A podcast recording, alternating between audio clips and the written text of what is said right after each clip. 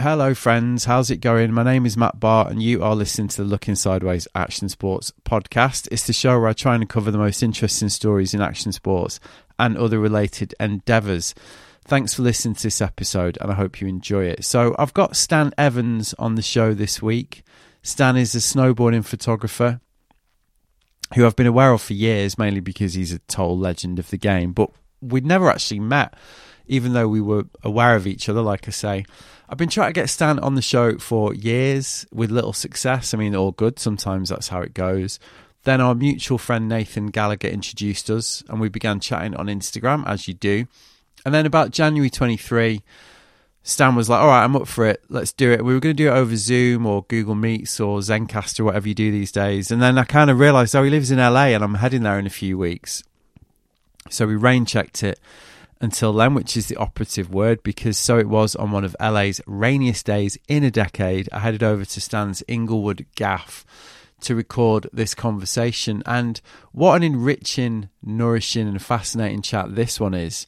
For me, this is a noteworthy episode in a number of ways. Um, because it's really about viewing these pursuits that embellish our lives and I'm talking about surfing, skateboarding, snowboarding, climbing, the outdoors, or whatever you want to call it, through the the lens of the biggest themes of all. If you've been with me for a while, you will know this type of thing is right up my boulevard. Uh, it's why I've called this episode Hidden Histories for a start, because through his work and his ongoing investigations, such as his podcast, Dan is really asking a simple yet very important question. How, as a culture, do we choose the stories that we tell? Now, you might even think we don't choose them, but we do. Um, every story that you tell is a choice. And in every area, there's an accepted narrative or orthodoxy, if you like. I mean, look at surfing, look at riding giants, for example. Look at that tale of how that strand of surfing developed. I mean, that is just the accepted story these days. Um, it's the same in skateboarding. It's the same in snowboarding. It's the same in climbing. I've just been at Patagonia. There's an accepted history there. Uh, I mean, over the course of my career, I've been extremely guilty of perpetuating that. And that is one reason, for example, why I go to such lengths on the podcast to explore different perspectives. Now, of course, if you're comfortable with this accepted version of history or this orthodoxy or whatever you want to call it, you might wonder what the problem is. You might even not think there is a problem. You might just be like, well, it's just the way things are and the way that they've always been, right? And the problem with that, of course, is that some, and this is crucial, equally valid versions of the past get left behind. This is why, if you ask me, in recent years, across all areas of culture, not just our little wor- world, this orthodoxy has begun to be challenged in many different ways. A couple of instant examples, like think of the alternative takes on British Empire history, for example. Or to take another example from our end of the spectrum, take the idea that the outdoors might not be as appealing in its current form to black and brown people as it is to white people.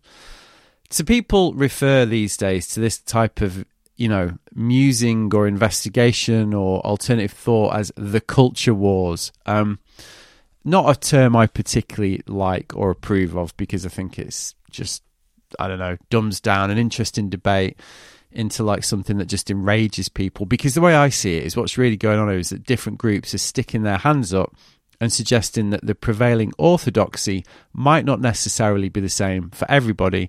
And have we tried thinking about things in a different way?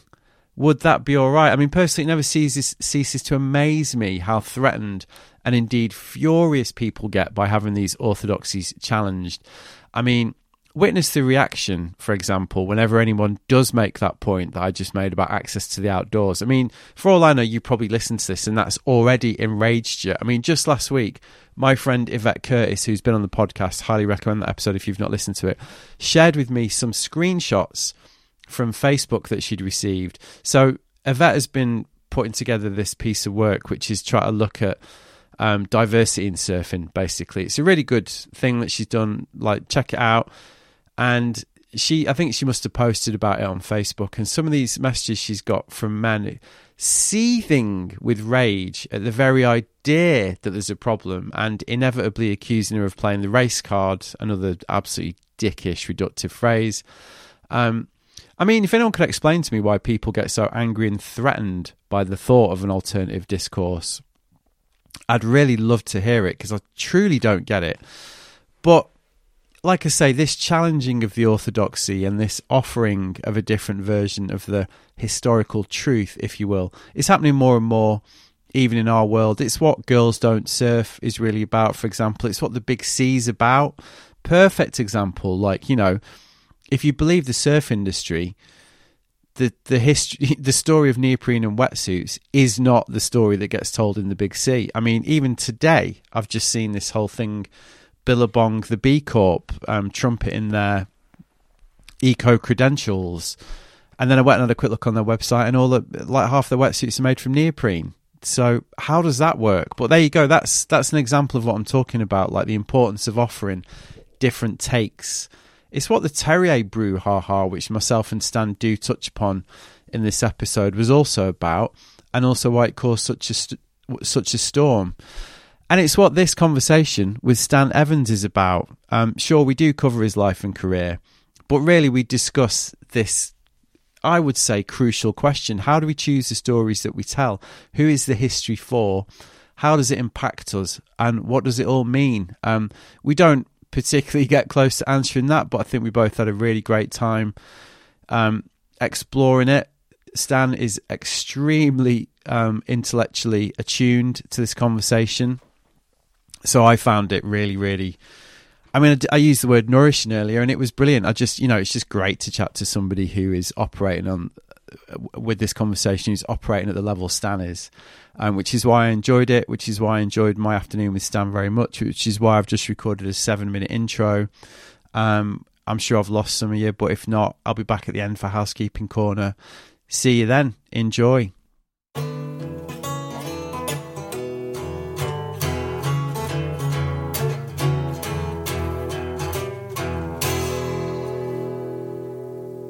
Three. This is Stan Evans, Stan Evans Photography talking to Matt Barr on the We Look Sideways podcast. Nice. Getting ready to happen. There we Probably go. should close these blinds because we're going to get that echo if you're hearing that at all. Well, good. Okay. Yeah. Hearing, then it's all good. I'm not too worried about that. You're a pro, Stan. Look at that. I can tell you've got your own show and basically are uh, somebody who knows media. It's good. Yeah, I had a radio show in college for three years. Although I might get you just to hold it, hold it away from the silver Oh, okay, gotcha. yeah, Is just because sometimes it can get a bit creaky. Oh, okay, gotcha. Yeah. So how you doing? Great to. We've never met, which is crazy because Yes. we've worked in the same game for thirty years. years. Yeah, th- I mean, thir- nearly thirty for me now. Which Yeah, no, I mean it's like well, I was just saying like I was probably professional around then, but uh Yeah. I like started. I guess I'm trying to think when I like started shooting snowboarding, like literally '89. Really? Right. Okay. So. Yeah. It was like the avalanche kick back then. when, like with Damian Sanders, like some friend of mine had those, those kind of things. I'm like the hard, the hard, the hard boots. Yeah, the hard boots, straight Yeah. up like plate bindings. The hard boots and, and Bra- like what was his wife called? Brandy, Brandy Sanders. With Yeah, the, she was like, yeah, she was like she was like the Playboy girl. Play by playmate. Yeah, but it's funny because like it was like funny because like Damian just did some recent thing and it was interesting how hyped he was on just like diversity in snowboard. Like I was literally looking at he had Really? something. And I was like, because like you know those were like the heroes back in the day. Like you know, well, like- well, for us growing up, like in in England, um, and you know, I lived in me and my friends lived in Manchester in England, Mhm. like a long way from California, and Mhm. you know, we grew up skateboard. Although it does look like Manchester outside at the minute, but like we, you know, we grew up skateboarding, snowboarding, and California was this like exotic place for us, and and Yeah. and Damian was like kind of the, you know. The uh, the example of that really like Yeah, and, no. and and Palmer as well with the you know with the caddy and the cars and that that Well, if you really want to take it all the way back, right, and this is kind of where I came into it. Again, it's kind of funny. Is um, Greg Stump Films, right? Yeah. So well, I've had it him on the show. so- Legend. yeah, yeah. So it was Glen Plake Yeah. So it was like it was like one of those things where like you know you started out kind of like like I started out in Alaska, so that's where I got into snowboarding and ski and photography and all that stuff. Is watching Warren Miller's because they would have the movies at the high schools and the Yeah. theaters there, and so it was like Mike Hattrup, um, Glen Plake, Scott Scott, Schmidt, Scott Schmidt, yeah. And so that, and then like remember like the steep tech, like remember the thing with the pads, Yeah, of yeah. That? Like I had that outfit in college, Right. like so straight up. Alaska though. Yeah. So is that is that what? You, like, tell me the story there then. So So my dad was in the military, and he, he got stationed. We got moved to Alaska, like first time, uh, seven years old. Right. And it was like funny because my parents were like from Texas, and they didn't know what to expect. So like we show up off the plane in Alaska, and we've got like two pairs of long underwear on, Yeah. and like bundled up, all sold this up. My mom was like super over concerned. And we get off and it's like 70 degrees and then like we're just like me and my sister are sweating our asses off. and so that was a bit like there. that was a bit like me when I came here last week in Yeah. in, in a t-shirt and it was like freezing. Everyone's like, "What are you doing?" Yeah, and so like people are out like because it's like you know in Alaska during the summertime that's when we moved there. Yeah. it's daylight all the time. So like people are out like playing frisbee, like walking with their dogs, and we're just there like bundled up, like looking like the kid from um, a Christmas story. You know, like the whole like Ralphie's little brother. Yeah, yeah. You know, like Yeah. that. So like you can imagine these two little black kids get on the plane like super bundled up, and like then you get there and like people are just doing summertime stuff. You're Yeah. kind of like. Oh, okay. So you So- saw so you saw skiing and snowboarding then, like for the first. So what were you near? What like is it Alaska? Is the resort? Al- Alaska is it? Is that the resort well, there? there's Alyeska. Yeah. then there's Arctic Valley, and there's Alpenglow. And so I started there, but like here's the funny thing, and here's the kicker, right? My parents took us all once. Like I think I was like eight years old, right? Right. My parents hated it. They're like, "Yeah, cool, none of that anymore." So we stayed there till I was ten, and um, I really loved it. But like just one of those things, like when you're that age, you can't drive to the hill. So moved away, moved to um, Kansas to to Virginia, then moved back to Alaska at 15. Right. And so like it was funny because I had this premonition of living in Virginia and DC of like that because I got this East Coast kind of thing. My parents wanted me to be like a doctor or a lawyer, right? Because I was like I was a smart kid. My sister was super smart. She got a scholarship into school and like literally that's kind of where my journalism career started because my sister was super into journalism and so she was very uh, a huge proponent of that in my career. But we moved back to Alaska again, still thinking, ah, doctor, lawyer, this. So get into skiing. Meet a great photography teacher, Miss Jackson, like that, and she was like, "Stan, you can be a photographer." Like I was just like, "What are you talking about?" And she's like, "Go look at magazine racks. People shoot those photos." And like I was pretty good because I was super into art. I was in AP art, I was in AP history, Right. All these different kind of classes.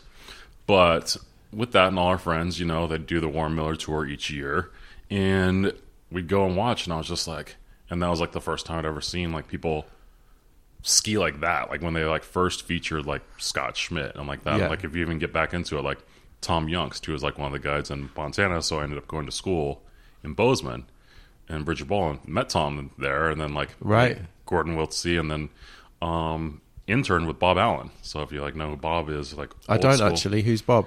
Bob is an old school legend of mountain bike photography Okay. And like he's like literally like one of the OGs. We talked about him, like saw went through Bridger Bowl, like he was in powder a lot, Right. day, right? So like I interned for Bob, Right. and like just sorting the slides and things like that at school, and like I had like all kinds of jobs in college. So after we went to after Alaska, like that was literally where I took my first photo, black and white film class, and like.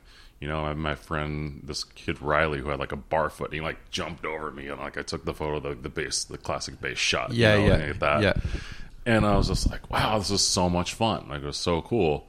And so then I was like, okay, I want to go to school for photography. My parents were heartbroken. Well, not my my dad. My mom was kind of heartbroken because she just wanted me to go get a real job. I had the same with Yeah. mine. Yeah. But I, I got offered a job at a newspaper in in England. Yeah. and uh, and at the same time, I was like, it sounds like kind of similar thing, you know. To what you're, I had a mm. teacher that encouraged me, and like you mm. know, it was super, and basically chose snowboarding at the time. You know, my parents were like, "What? You know, you just turned on this amazing job to do this kind of thing." And the thing that people don't really understand at that time is like skiing was pretty well established, but a little bit more crusty.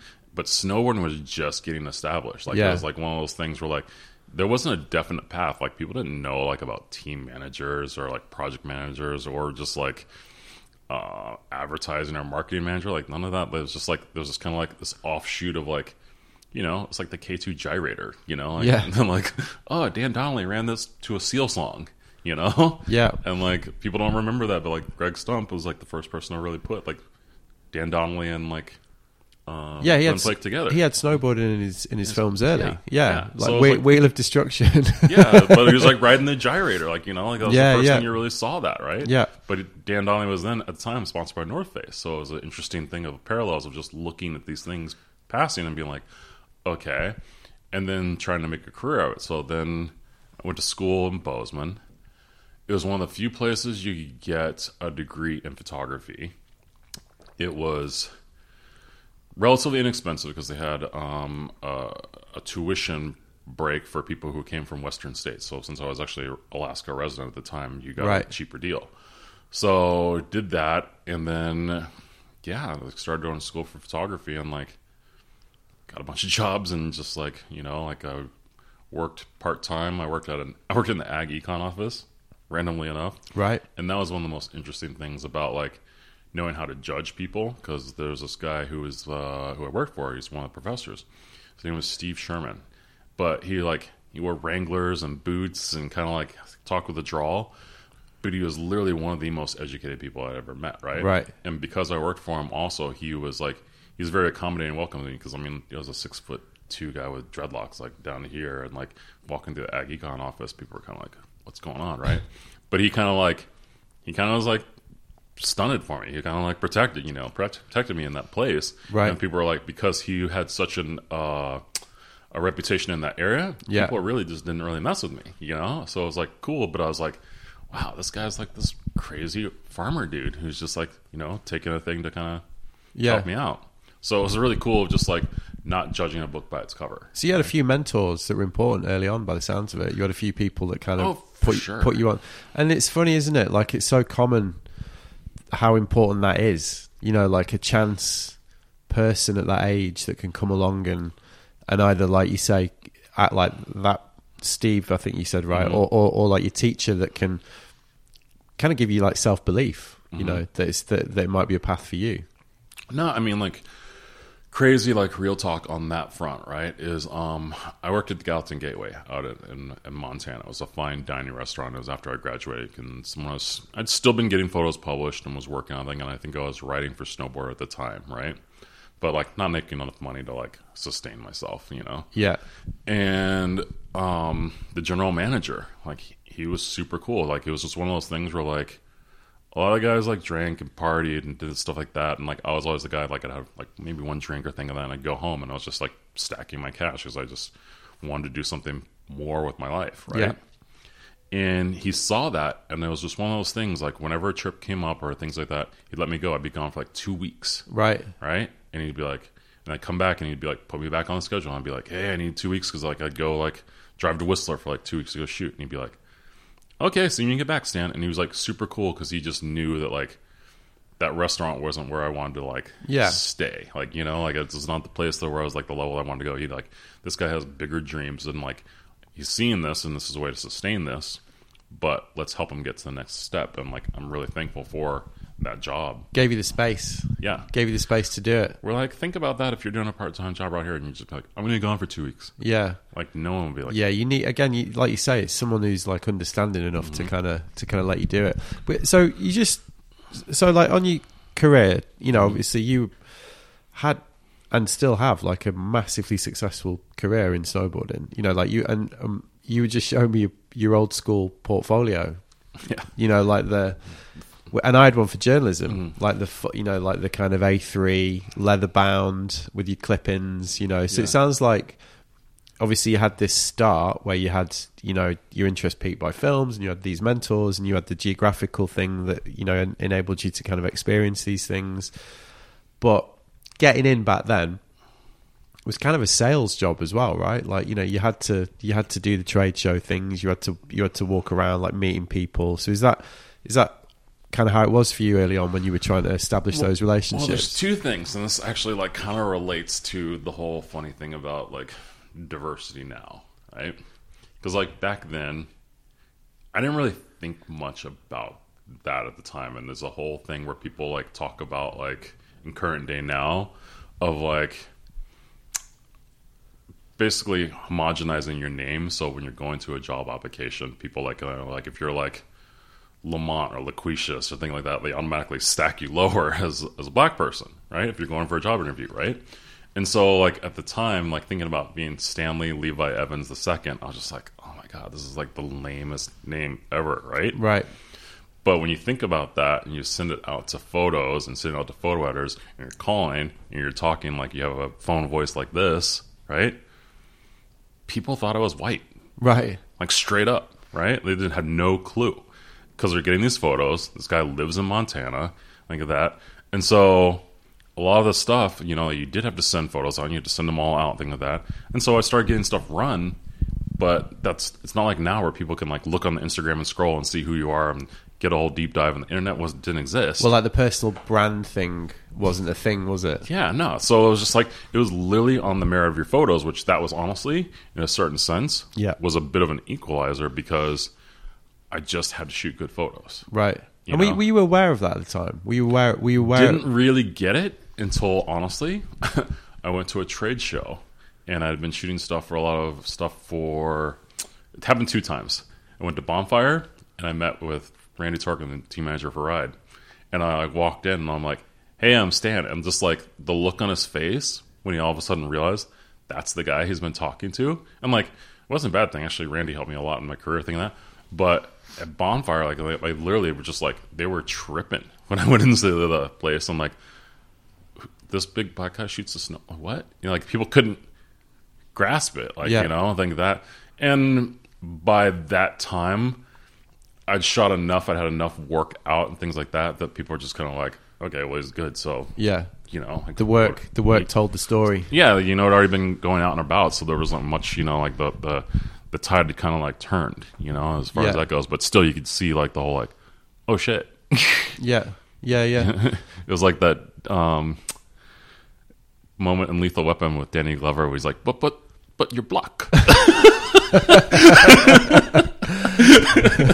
you know, like it was super funny. yeah. Yeah.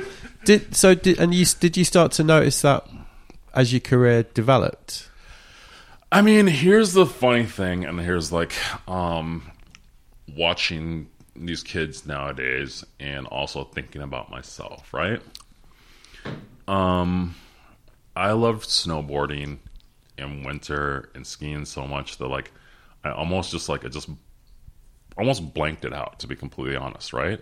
Like you know, it's just one of those things where like I just wanted to be there and be in that space Yeah. and for the most part, like to be completely frank, you know, like they were in the, in the beginning, like people I think just were like most surprised than like kind of like, um, I guess probably I would say like kind of like uh, dismissive of it, you know. So that and like you know like I was like I was a pretty good skier, and then I switched to snowboarding, and I think just like you know, everyone's young and in college and having fun and you're doing things and travel.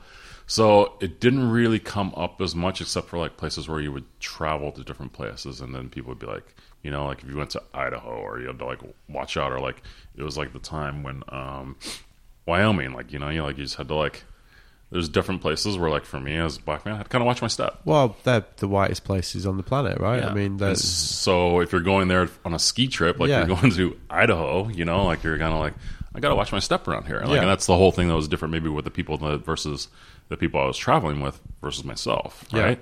And like I knew it, and a lot of times, like even now, people like I was just talking to a kid, and he was saying like he went to some trip either to wine country and then like even in remote Canada, and he like he got like vibed on. It's like it's not just like a vibe on those things. It's like life or death, you know. And I don't think people really kind of understand it. And like when you like put that in context of like Ahmaud Arbery now, like you know, like guy was running in the South, Yeah. and got chased down, run and shot. So now imagine me in like Coeur d'Alene, Idaho, stopping for gas to go Yeah. drive to Seattle. Like you're like, how quickly can I get out of this town? Yeah. like you're like literally like watching your step Yeah. you know and like so you know if you're not a recipient of feeling that like pressure yeah. you're probably not noticing it Well, I don't think white people do notice it, and I think one. Of, I think when the, um, you know, we were talking earlier about the kind of 2020 Black Lives Matter um, shift, if you like, where Mm-hmm. where ba- I mean, I think that, I think one of the things for for people was like, oh right, black people have to deal with this. You know, like it was it was it was quite a that that was quite striking. I mean, I just published a. Uh, posted a thing on my newsletter from Neftalie Williams, who I think you Mhm. know, right? About mhm. about Tyre Nichols. Have you Yeah, read that mhm. piece that you wrote for the? we were actually talking because he's supposed to be one of the guests on my social studies. We were actually just trying to talk, and he was just like, he just, he, like, it's, it tears people up because I don't think people really realize every time we see some of that happen as a black man or a black woman or a person or mother or father or child, we imagine that's what's happening to our kids or our son or our brother and like that. And like, I think that's the hard part. Sometimes when you're talking about these race relations, it's hard for white people to see because they've never seen a white person just get beat down like that. Well, and you don't, so you don't grow up factoring it in. But I, the reason I bring that up is because in this piece about Tyre Nichols, he uses the phrase the double consciousness. Like Mhm. he says, like you know, growing up as a black person in America requires a double consciousness. Is how he phrases it. You Mhm. know, like that, which white people don't need to engage with. You know, No, I think that's something that's something that like honestly, like when you look at all this stuff, and especially with snowboarding and stuff, and like all this consciousness came out of George Floyd, right? And like what the companies all did, and I I'm totally think is unfair, is they went to go grab all these kids to kind of virtue signal to kind of show how like diverse their brand is right there, and like these kids haven't had the breadth of experience to actually speak on civil rights, to actually talk about marketing to people or their culture, right? Because they're kids. They're like they're just stoked on snowboarding. Like, Yeah. how many times can I spin around on my wooden stick, right? yeah, And so, like, have they seen Martin Luther King's "A Tale of Two Americas"? The speech? Have they read Malcolm X? Like, do they know about like Sandra Bland? You know, like, are they, are looking at this stuff? And so, when you actually try and put that as this person as a marketing piece for your diversity initiative, and like the kids don't have that wealth of experience, it's unfair pressure to put on like you know like to kids like a Zeb Powell or like um you know like some of the people climbing and things like that. It's like all of a sudden they've got to speak for this whole heritage of blackness that they're just still discovering themselves. yeah. Right? Well, and also the point you made to me previously is also, which is seems a key point for the benefit of explaining as well. You know, so that for for for other people who haven't necessarily equally done done that work or aren't across the the debate. You know, because as we were saying earlier, and this always gets me like whenever something comes up in in snowboarding, surfing, skateboarding, or whatever it is. You know, whenever there's like this.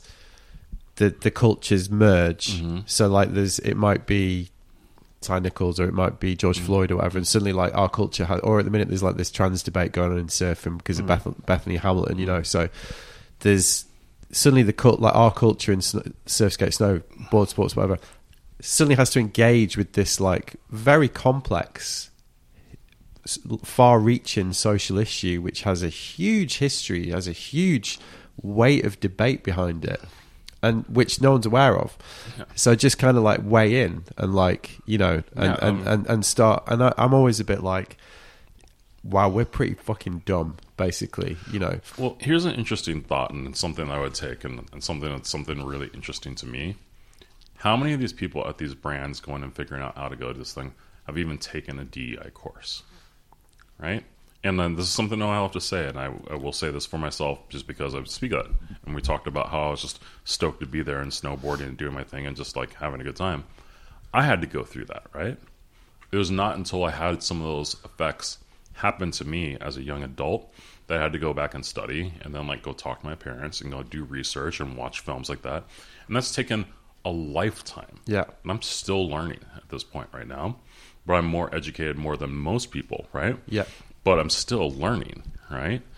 And even then, like I just did a shoot for, you know, a large brand, Cisco, for the diversity shoot. And we were talking about like how we had different types of models of transgender, we had disabilities and things like that. And like for that shoot, I like went and really like studied up on each one of those subjects because I wanted to like know and understand perspectives because when I'm taking photos of that, I'm doing stuff that's representative of them of their culture. It's not it's not me taking a picture fulfilling my needs. It's hmm. me taking a picture to show that person to make them feel seen. and you're paying them the respect of having done that work. I mean, that's that, that's also the, that's also the point, right? And the whole thing about it is like it's like, what are you doing the marketing for? You're doing the marketing to make people feel seen. Yeah, So if you don't understand even why people are feeling seen, then you're missing the whole pivotal step of why you're doing this. Well, and- because otherwise you're just like you're doing this to make yourself feel good about like, oh, I'm paying this penance to help these people that can't help themselves. You think? Well, I don't even think often it's that it's that thoughtful. I think often it's just like, oh, we should do something. That's the thing now. You know, that's like that's oh right, okay. Suddenly everyone's going on about George Floyd and there's black squares everywhere. Like, oh, we should do something. You know, like I don't. Even, I think it's literally that deep sometimes. And the other thing that we were talking about was the the thing that happened after that was that obviously all brands started, you know, more black faces started appearing in adverts, like mm-hmm. on Teams. You know, you were explaining that suddenly your phone started ringing. You know, like suddenly people that you had, you know, not maybe had the best experiences with back in the day. I'm Like, just being like I was like ten years out, semi-retired. yeah, Like I was like I had to go dust my snowboard off. Right? yeah. like so you it's know, like, oh, let's give Stan a call. You know, you know, because it's just like they hadn't thought about, it, and then they're like, "Oh, who's actually knowledgeable about this stuff?" But it's like funny at the time when they're doing this stuff, and it's an interesting thing of like. How much snowboarding wanted to be associated with by black culture, but didn't want to assimilate black culture and have it actually assimilated into, right? And here's the funny thing, and like it's just something I was just like looking at um, the other day, and I was talking to a friend of mine. So a bunch of people were kind of complaining about All Star Weekend basketball, just NBA just happened in Yeah. Utah, right? And they're like, "Oh my God, it's so stuffed. And they're spending so much money on this, and I can't believe this and that, that, da da da da." Right? So when you look at that and the gross product, because of something I was looking up the other day, of the winter sports industry from 2020, because it was before the decline, 369 million for the year, the gross product. All Star Weekend for Utah, just Utah, brought in 280 million. right? So when you look at the whole index of what the value of black culture is to a state, it's money's dollars and cents. And that's the whole thing kind of like we can go on another tangent of that because people keep on going at it with the charity route, right?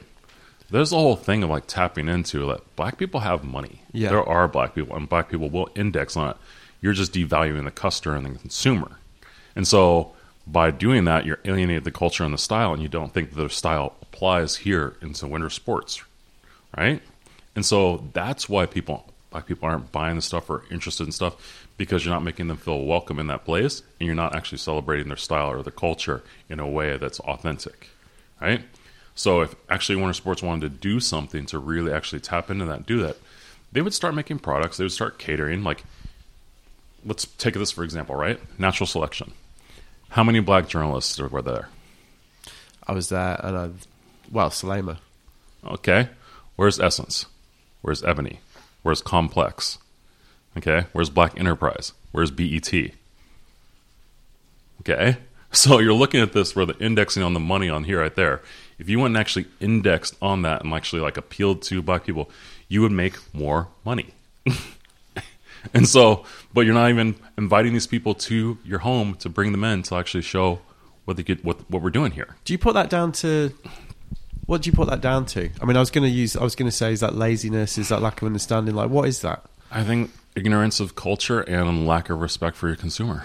Because the argument that always gets raised in that is like, well, no one's stopping people from coming and checking this out. Like, you know, this this anyone can go snowboarding, anyone can go skiing. You know, that's the classic. That's the classic thing, isn't it? That always gets. I'm gets. tell you a funny story about this whole thing on like LinkedIn that just happened to me yesterday. Like I almost I wanted to show it to you, but I forgot. Right. So I've shot for 30 years. Had the cover of Snowboarder, first black cover, cover of Ski, first black ski cover. Wrote articles on this thing, and so Vail had posted about like you know like hey check out the first black snow thing. Like great. This guy in this thing in his tirade to go and try and actually like make a point about Vail, think of that, starts coming and attacking me and he's like, Don't use let Vail use you as a pawn and I'm like, dude, it's not even that. It's just they're just posting about like accomplishments that I actually did in my workplace in my life, right? And so like you're trying to come and like cannibalize my thing in my moment on your talk with Vail. I'm like, that's systemic racism. That's microaggression right there, right? You're not actually celebrating the thing that I did and actually be like, hey, how can we do this? How can we move this forward, right? You're coming and criticizing me because Vail posted a thing about accomplishments I did. Like, and then he like got deeper into it and he was like, like, there aren't any black people on the slopes, da, da, da. and I was just like, actually, the NBS was just there. They celebrated their 50th anniversary.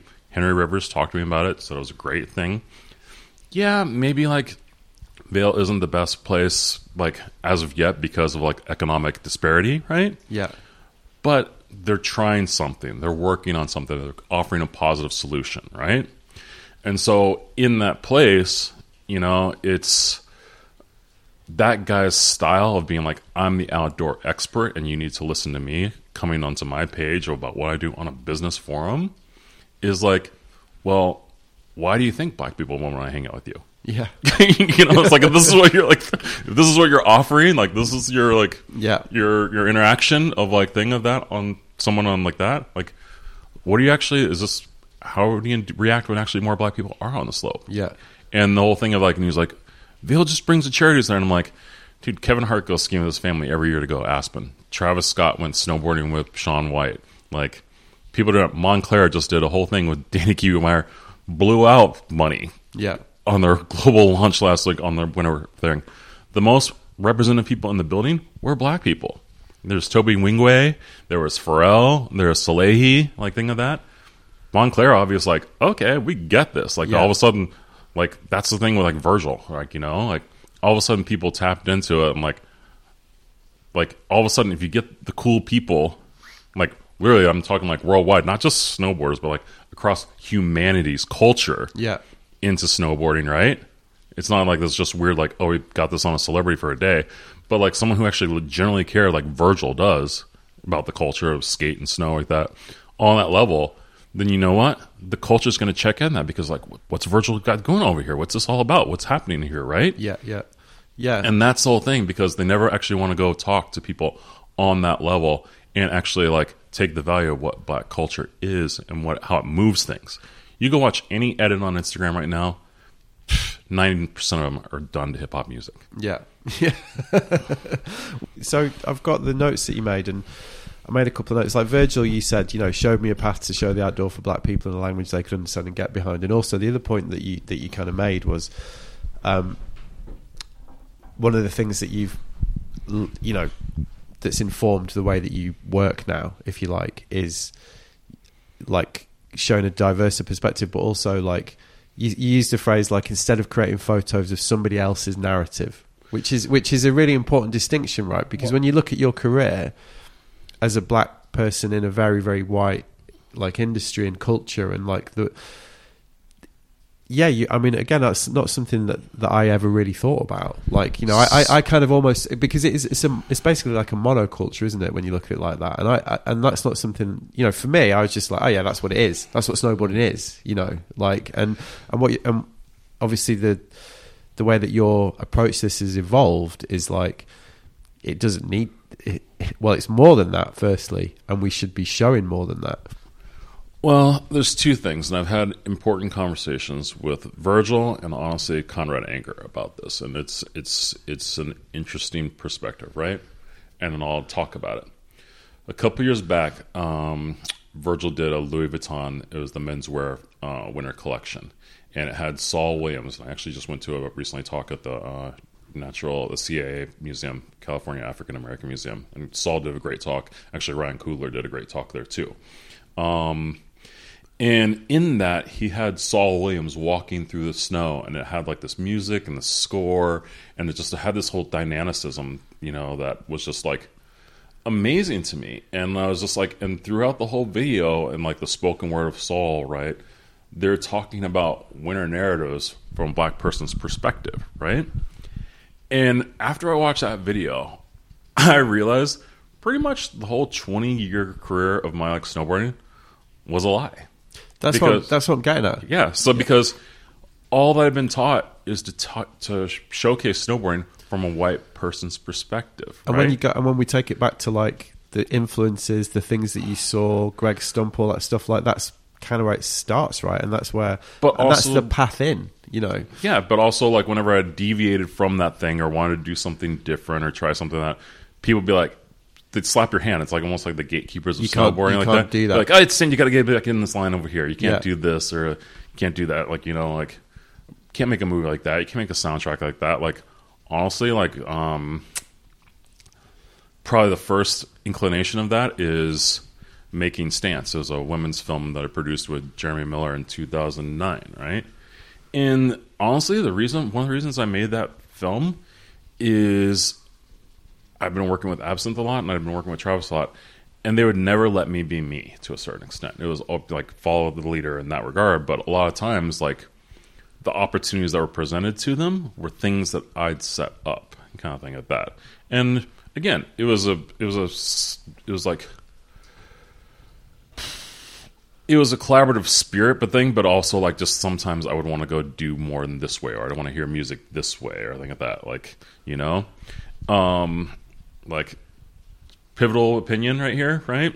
I'm gonna go with it for a certain thing. So Travis's in song in pop to Modest Mouse was like the worst cut ever. like that was some of the most monumental, heavy breaking, gnarly snowboarding thing of that. And it's to this indie pop song, and you're just like, dude, like that was a part that like defined snowboarding, and like it should have had, like I, I, I was I'm trying to think who it was of that song, but it was just like, it just did not fit the snowboarding, you know. And like, sorry, Travis, but real talk, you know, like that should have had like some sort of just like very dramatic, very impactful, like either just like something that like thumped, even though it's like you know in that space, just to kind of like bring that home, right? Um, and that's the thing of sometimes like music and art missing the mark because of just like a piece, right? And so with that, Virgil showed me because of how that music and how that landscape and how that thing, um, uh, how he did it. I was just like, this is what I need to be doing. Like it was literally light bulb went on. Like it was like, like this is like late in life for me. Yeah. you know. So it's like a revelation. So it's kind of like like holy shit, what have I been doing? My Well, life it's a this big word, a lie. Like to say it's a mm, lie, to say like you looked at your whole career as a lie is a huge statement. I mean, you know, and but that's that- what I had to kind of like. I had really like. I kind of had to address within myself. I'm like, look at what I'm doing and what are the stories I'm kind of tell, you know. And so that was like thing, and and and I'll tell you honestly, what was really great in some of those things, and even coming out of that was honestly shooting the cover with, with Russell, right? Like, I got to design that. I got to come up with the whole light piece. I honestly like.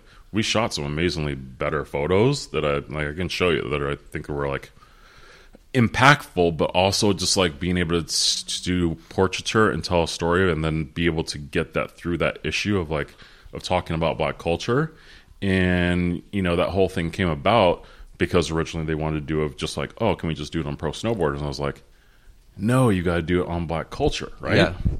And so once you start diving into that, you're diving into Corey Lake, who was like a DC designer right there. Like he designed Travis's boots, and kids probably don't know it. You're getting into Damon Morris, who designed outerwear that kids don't even know a black person designed this. You're getting into Alpha Numeric, which was like done by um, you know, I'm trying to think of the guy's name. Um, I think it's Stacky. I'm, I haven't met him, but I know who he is. But it's just like that was the defining. So when you like look at alphanumeric as this definition, but even then, like you're talking in these places in these spaces, but you know, like even as far as like going into Nike, diving into it, like Yeah. you know, like for a certain sense of that, like like here's the funny thing, and I, and I like it just kind of even came to me now, right? It's a funny thing of like, what does Nike do? They specialize in performance athletes and in culture, right? And so they got on a snowboard and they left because they just weren't making enough money in it. And that's the whole funny thing about thinking about how snowboarding embraces black culture. But they're still over here making tons of basketball. So if you think about the execs yeah, making money on that there, well, why did we leave this and why are we staying here? What's actually like bringing in more money? So if actually snowboarding wrapped its head or winter sports wrapped its head around like like, wow, Nike's making money over here. Where like everyone was like, there's lessons to be learned because like sometimes you get bigger brands that come in and then like they do shift the culture because you know it's like buy an athlete, grab an athlete, whatever, and like what are they actually doing for the authenticity of the sport per se? And I think there is does need to be like you know like a roadmap and, and catered to the heritage, but also sometimes these new inflections of new things can steer business in a actually interesting and profitable way Yeah. and also show the culture in a different way. So with that, talking to Virgil and seeing what he's doing and doing these him doing these collabs and coming at it like there, right? Like we did that Black History um, issue of Snowboard, and Virgil reposted it. That's how I met him. Like he started reposting my photos from the thing, and I was just like, "Dude, thanks for reposting that. It's just amazing at that." But that, like, like that reached millions, way more than my audience. Like, like Yeah, stand- yeah. who's he? But like Virgil, like he was like he was a megaphone on that, right? And so it's when you're reaching people who are the megaphone in culture, then it's going to go exponentially. Yeah.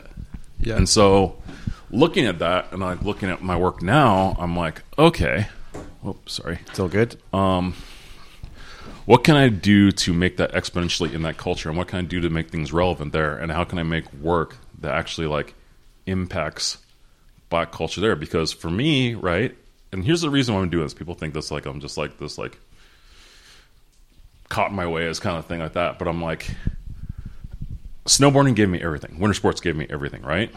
So out there, there is another young black kid just like me, it's out there in the world trying to discover things like that, right? Yeah. And I need to reach him. I need to reach that person, right? How do I reach that person?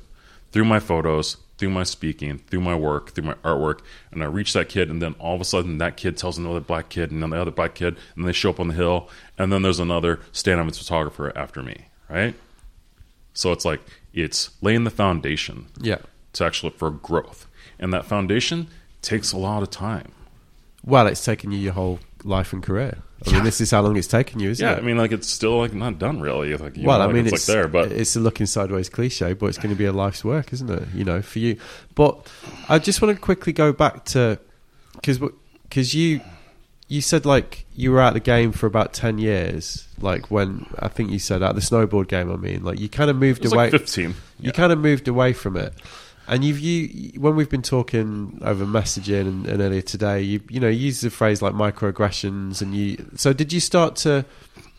Did you start to feel like it wasn't a place for you, like the industry? Like what what was behind that shift away? Because you've gone away and then you've come back. Like so what? Uh, and you've come back with a new understanding of what you can do with your position and your work. But like in that time, like what what what was it like a natural career shift or or was it? There were like honestly probably like three different things, right? And I'll be honest, and I'll start with the first one. My first love was photography. It wasn't snowboarding. And I Yeah. think that's the whole thing that sometimes snowboarders get so like caught up in the, that they can't think that other people can be multifaceted and love something else, right? Yeah.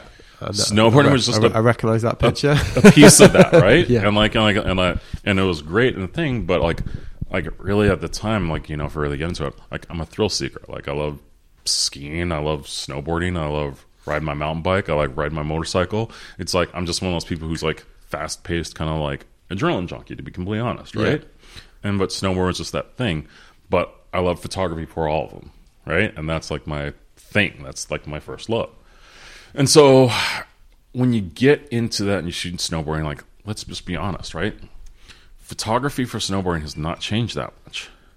It's like if you go out on a bluebird, sunny day, you're shooting like a thousand at five six or five hundred f eight, thing like that, and you're making that thing, doing their like powder turn, and like from the seventies to like 2023, like it hasn't changed. And so for me, as wanting to create something that's like interesting, interesting image, you get bored. yeah. Like my, my whole thing is about creation, right?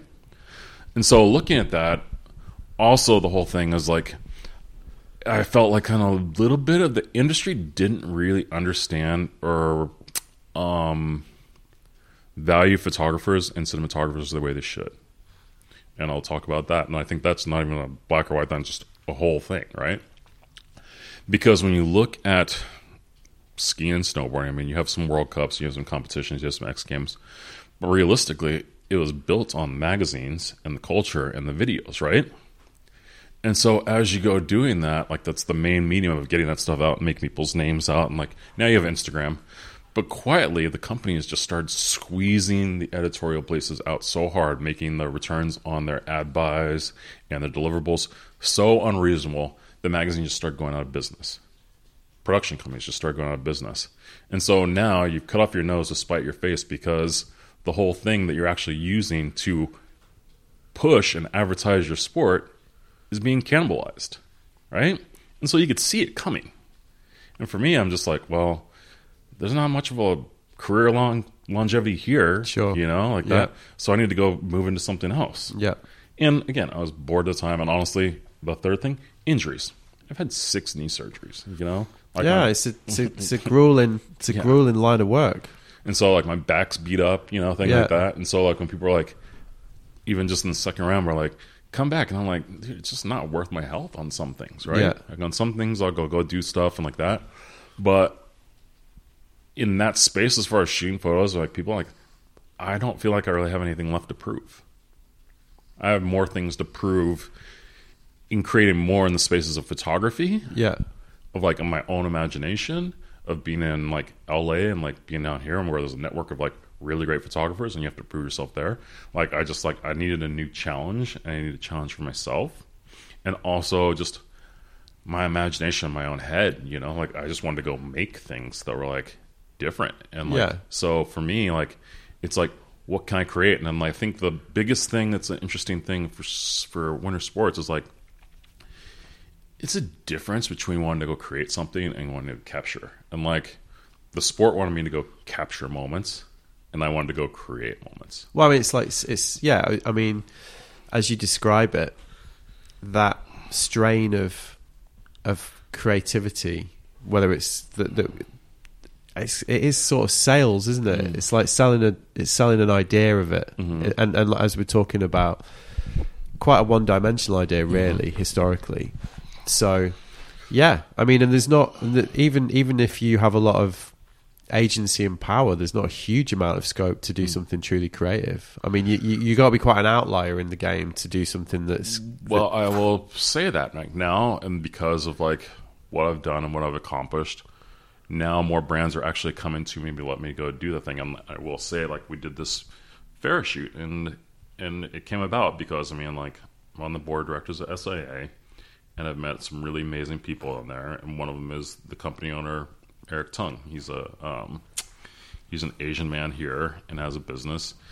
And we kind of talking about it, and like, and think in his philosophy, his thing was like, and then there's a big thing in like diversity was like, let's talk about, let's talk about. It's like, let's do another podcast, let's do another like panel and thing. And at a certain point, like I'm a doer, I'm not like a talk about it anymore. Yeah. Like, like I just, I, like, I was like, you can go listen to my old podcast, you can hear what I have to say. I don't Yeah. have anything new to say. Follow those steps first, and when Well, you get to well- step seven, well, those, then call me. Those right? things aren't change, are they? Like cha- change is when the is is when the output is different. So he gave me the opportunity. He was like, Stan, what are you thinking about like for our winter campaign? And I was like, and he wanted to elevate his brand. And so we did this whole video asset thing as far as like rolling out their Instagram, their social media, um, coming up with video assets, coming up with a narrative. And it's just something like like we did the music where like I didn't like I pulled different pieces of music, but like I actually scored the music. Like I made the music like there, like you know, like late night in my computer trying to figure out different things and like making it to create a mood. Yeah. Because I was just like and it's just things of like, am I creating a feeling that people want to like jump into? Is this something like again that my community can look at this like Yeah. and it's like if you've never gotten into snowboarding or skiing, does this does these visual elements make you want to explore this. And I think sometimes like people get so caught up in like if someone's doing the gnarliest trick or if we're your bros, but I'm like, am I creating something that people like look at this and they're like, man, I want to check this out. Like just start that first level, that first step. Yeah. Right. And so I'm like, let's pull it all the way back. And that's the whole thing, the virtual thing.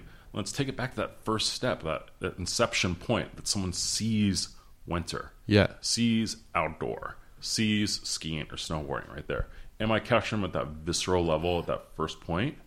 Then, you know, honestly, from there, all the media from there, there's like there's tons of expert videos out there. You can go to YouTube and everyone's done their like their video project there. But like I was like, okay, I think what I need to do is like just pull it back to this inception point yeah, of like people beginning and getting into it. And like maybe they're coming from the city or like Midwest or thing like that. I'm like, this is how I see winter, and it's just like this cool, crazy, unique experience, right?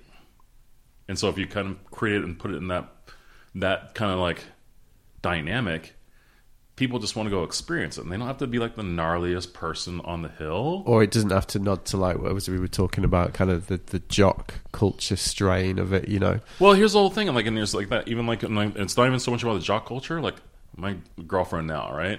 She doesn't. She's never skied. She never snowboard, and she's like looks at that stuff on like camp, and she's like, honestly, fuck that shit, right? and I'm like, no, no, no, no, no, baby, really. There's this thing here, and it's beautiful. And it's like the whole thing. that's not necessarily like digressing that, but it's also for the black people too to actually see, Yeah. like that. And so, like, I got to try and convince them because Yeah. honestly, like, that's the thing we talk about distribution, right? And the messaging, right? It's not about just this over here, like this, like we've already been established. Yeah. It's about bringing these people into the crowd that've never seen this Yeah, yeah. and like getting them stoked to come check that out. And so that's where you're going to come and get this conversion. And like right now, there's this whole influx of trying to figure out like how do we get new consumers, right? Mm. But no one's ever talked to this. My girlfriend, she's a young black professional woman who is like works at you know executive level, and she's just was like you know like. I'm trying to explain to her the beauty of this thing. Yeah, she's got cash, big bears down the road. Like, you know, That- what? You know, like it's like Park City, you know, like there's Sundance. People want to go see that. They want to go see that lifestyle. They want to ride on a sleigh. Maybe they want to get a massage. I don't know. Maybe they want to hit opera and like sit at the lodge. Like, who cares? Yeah. They're into it. Yeah. You know, like she did two runs. She's happy. Good for you. Yeah. That's great. Like, you know, and you want to experience all the rest of this, right?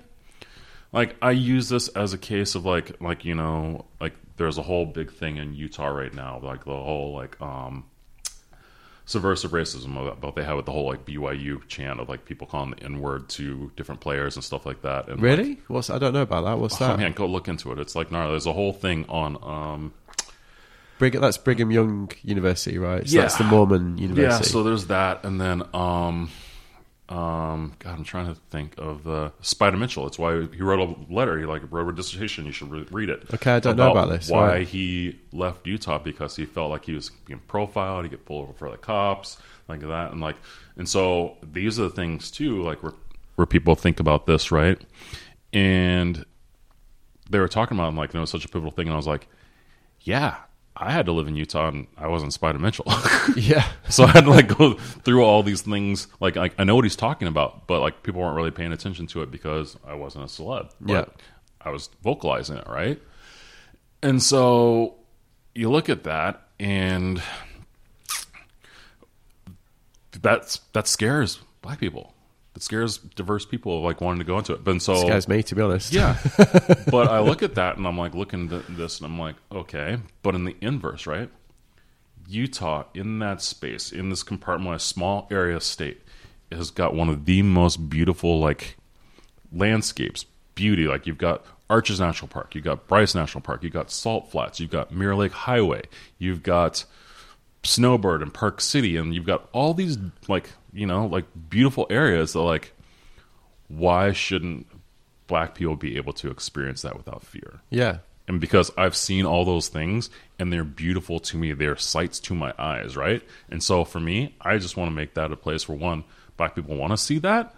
And I'm like, okay, so they can experience because like here's the whole thing. It's if you don't experience those things, you're living an unfulfilled life. If you've never seen those kind of like sunrises or sunsets over the arches, thing of that, you're missing out. And so I look at that and I look at black culture, like you're missing out on seeing this experience because these people are scaring you from going there Yeah. right? And so, what can I do to change that? Right? So do you, do you feel like now that you do you feel like it's changing? Do you feel like because obviously we've kind of set quite a scene here, and and you've really obviously like, kind of made such a compelling case for like your career and how it's changed and how you feel like. But I guess do you feel that a, quote I sort of said to you over over messaging was like a friend of mine was I think you know true diversity is when it isn't just stories about people, it's stories by people. You know, do you do you feel like we're getting closer to that? yes, I mean, I think like I'll give you an interesting example, right? And it's a funny one with Red Bull, which again I have a tenuous relationship with. So we did the first women's solo ski project with Grete Eliassen at the time, like in 2010, right? Like it was fighting tooth and nail to get that budget because it was such a male dominated. They didn't see the value in it. Like there, like um, to be you know, completely honest, I don't think that they thought that she was going to get a world record on the hip Yeah. hip air thing like that. And okay, so now we are fast forward um 12 years later, right? They did a piece on Tatum Monod and like on her family and like they're there and it's a solo piece on her and her family at that. And I look at that and I look at 2010 and I'm like, man, we started that Yeah. right? And like, and the funny thing about it is like they both won IF three for like best female film, thing like that. So like ten years ago they did it there, but now like they did it there. But looking at the money and the production value they put into it, they threw way more money at that than, than we had, right? Yeah. And is that progress? It's like congrats on T- Tatum and her team. Like that's amazing. Like I like Yeah. see that stuff, and it's a beautiful film. And you, anyone should go watch it. Like go check it out. Like you know, but I like, look at that and I watched that film and I was just like, man. And somewhere deep inside, I'm like, man, I started that spark. Yeah. Great. You know? Which must feel good. Yeah. So when I look at that, as far as like, you know, like producing a couple women's films and looking at stuff, like I'll give you another example where it honestly hasn't come into fruition as much, is honestly probably the LGBT community in snowboarding. Yeah. Like that's something where it's still kind of like wrapping its brain- around it a little bit, and like it's interesting because like the whole Terry comments and like torment, like them going back and forth, and and you I, know, ju- I just I just thought that was another example of the dumbness that I mentioned earlier. Like I just thought I just found that whole thing fucking embarrassing to be honest because I was just a bit like I mean this is like going back to the 60s. you know the way the terms in It's- which in which it was played out that was I just was like god this is I just, mean, I think people like, and um, there's so many ways you can come at that, right? But and the whole thing about that is, it's like the thing that Terry didn't pick up on from that, right? It's not about what you said; it's how you made someone feel. yeah and it's also how you react to that knowledge as well. Again, and like Yeah. again, how you make someone feel, whether your apology is disingenuous or not, and like Yeah. you know, people can see it both ways like that. But what really comes down to is like, how did you make someone feel? And like, if you really like you care, then you're like, damn man, I'm sorry. Like, I didn't mean to make you feel that way. I just wasn't thinking. My bad. Right? Which is not a complicated thing, Yeah. you know. but well, people's called- egos get called- caught up It's in called it, empathy, and isn't becomes, it? becomes hard. And so, but also like looking at that, and I'll, I'll give you a, a clear example of like that with snowboarding for me. Like one of the best female snowboarders I've ever seen in my life, and like that was this girl Raywin Reed. I don't know if you ever remember Raywin. I mean, again, I've- I mean, this is going to be quite telling, but vaguely. Yeah. You know.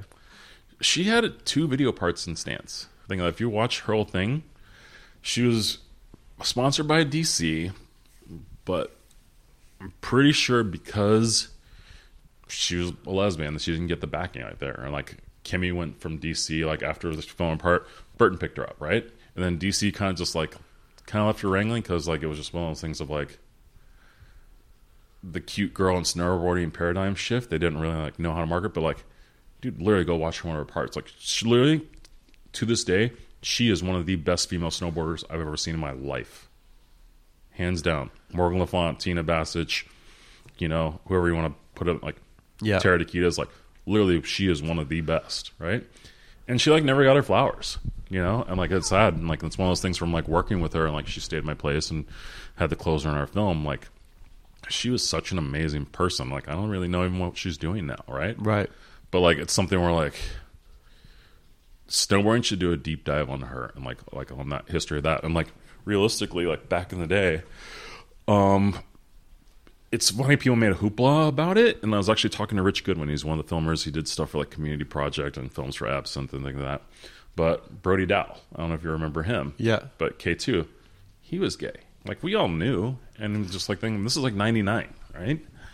But we're just like he was just a good, cool dude and doing his thing and snowboarding. He came on trips with us and like that, and like this whole thing of like revolution. It's like it was kind of those things where people people just had respect for him as a human being. Yeah.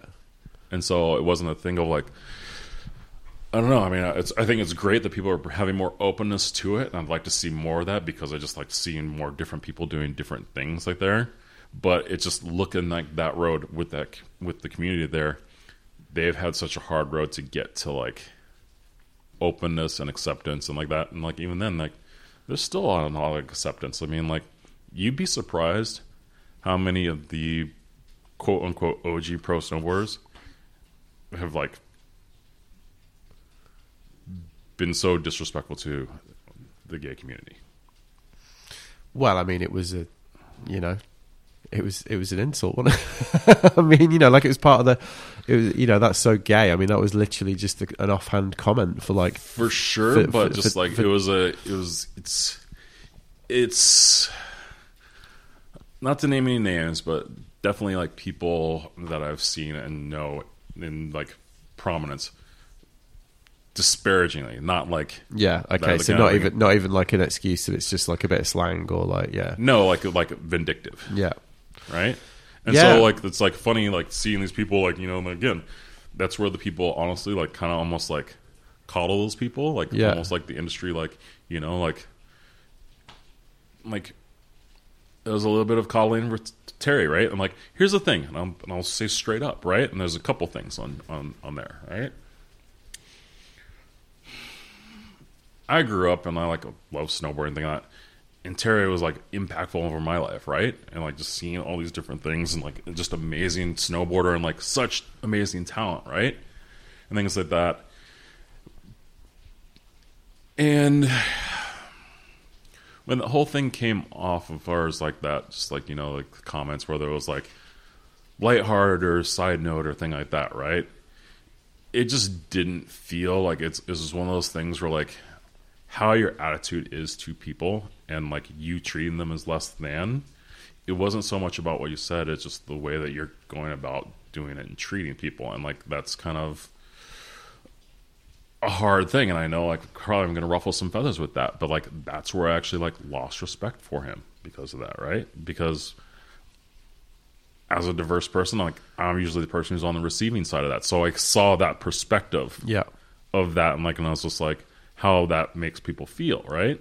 And so, you know, and it's interesting because a lot of those people like, you know, in that thing were like like, well, like, you know, even with my part is like dealing with DI, like when black people say it, because in the black community they're like you know, like it's not like it's disingenuous, you know, like people like it's very a threat to male, male masculinity as far as like being a tough black male of gay people in the community.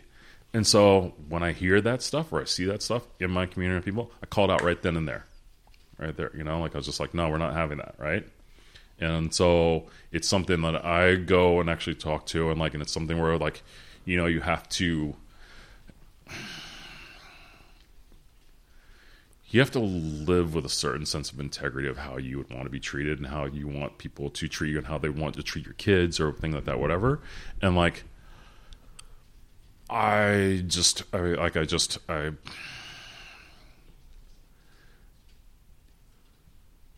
it's so hard sometimes sitting there and seeing that and like being like on the other side because I've had this with like having to to chime up and and trying to like do the right thing and like it takes a lot of courage and I don't think people really understand how much it is when you see injustice to have to like step in and step up and do it. And it's funny you see the people who do and then the people who sit by the sidelines, right? So you have to like ask yourself and like here's the funny thing and it's a tough thing, right? Everyone thinks when that situation is going to happen to them that that, that they're going to step in and be the hero, but more times than not what I've seen, people shirk into the bushes like Homer Simpson background and like just like let shit fucking happen, right? or they or they show who they are. Well, that's again, that's who they do. They show who they are. Yeah, right, yeah. right? Like, uh, but it, by by the reaction, and I think that's that that can also be pretty sobering and upsetting. Well, I'm going to give you an example, right? A long while back, right? I was doing a team trip for a brand. We went to Silverton, right? The team manager, like on that, didn't get enough rooms for everyone to sleep. So for me, for me, so I didn't have a room or a bed upstairs, right? So in their space of mind, I had to sleep in the basement with no heat full on sleeping bag thing. That my buddy Coulter, who was actually on the shoot, right? He actually chimed in, and I chimed in. and He's like, "Well, let's just get stay in a hotel room because it's like, um, you know, it's not great conditions for the thing like that, right?" But the team manager, because it was just like a power move, was like, "No, you're gonna sleep down there." And like, dude, like I was freezing my ass off. I'm like, I did like five days. Well, everyone else slept upstairs. All the pros had all their rooms there, and like, I know who was there, Yeah. and I know who chimed in, And you know who and I know who didn't, and you know right? who was like, I'll be all right down there. Yeah. Yeah. So it's just like one of like you know, so it's this thing. And so the thing about it is like I went and worked five days, busted my ass, like thinking that, shot the whole thing out there, right, and did my job, right. And those are just the things of like the microaggressions of things like that, and the power plays, like looking at like the diversity or how people that you see when people step up, or like when they need to, like of like when those things happen, Yeah. and you know who didn't. Yeah.